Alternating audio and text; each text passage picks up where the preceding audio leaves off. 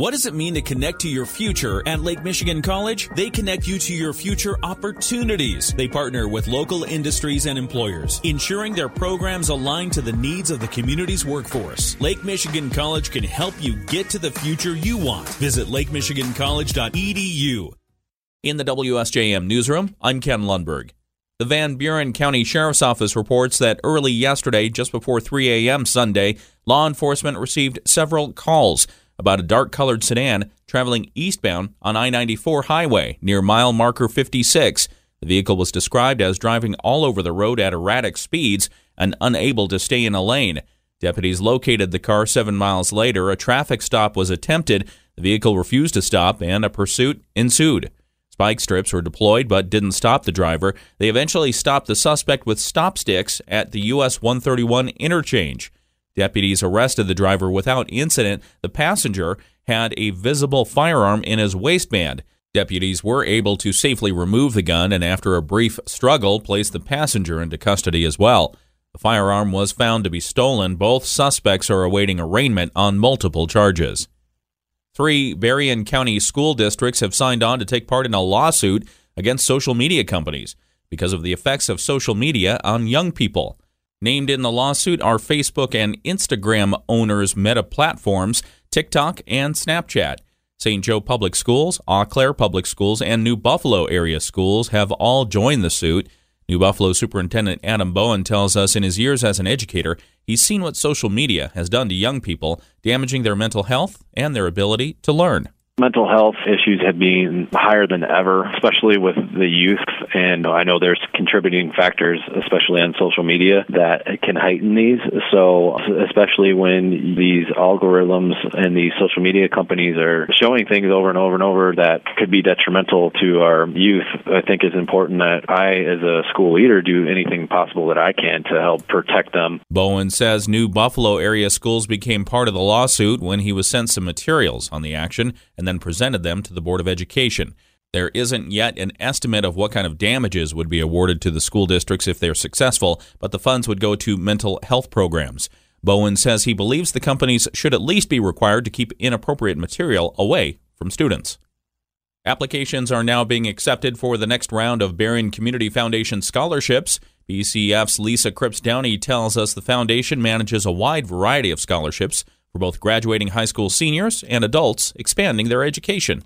We have over 50 different scholarships that are available through the Berrien Community Foundation, and we anticipate awarding over $300,000 in scholarship this year to our local students. Downey says the scholarships are all possible thanks to donors who set them up, either to honor a loved one or to support a career they consider important.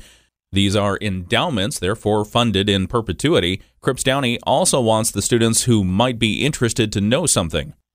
There's a perception that these scholarships are only available for students who are a 4.0 student and doing all kinds of activities. Most of our scholarships are for students who are 2.5 GPA or above. Cripps-Downey says getting one of the scholarships is usually more about the interests and goals of the student, not whether they've earned straight A's. Students can apply for multiple scholarships and only have to fill out one application to do so. The deadline to apply, February 1. You can find the applications at the Berrien Community Foundation's website. Congressman Bill Heisinger has introduced legislation seeking to increase transparency at the National Institutes of Health. He tells us the Grant Reform and NIH Transparency Act would require the creation of a mechanism to share NIH's internal grant-making information with independent outside researchers. 83% of NIH's budget, which is about $48 billion a year, goes to fund research through their grant program, but it's very much a black box. People that are denied grants don't get feedback and don't understand why that grant was denied. They're not told. They're not compelled to be told why. There's no third-party validation or outside reviews of those. Heisinger says requiring the NIH to explain its decisions will hold its managers more accountable and give the public insight while making the grant process more competitive and efficient. He adds, under the current process, the NIH once provided funding for the EcoHealth Alliance to partner with the Wuhan Institute of Virology in China to study bat coronaviruses.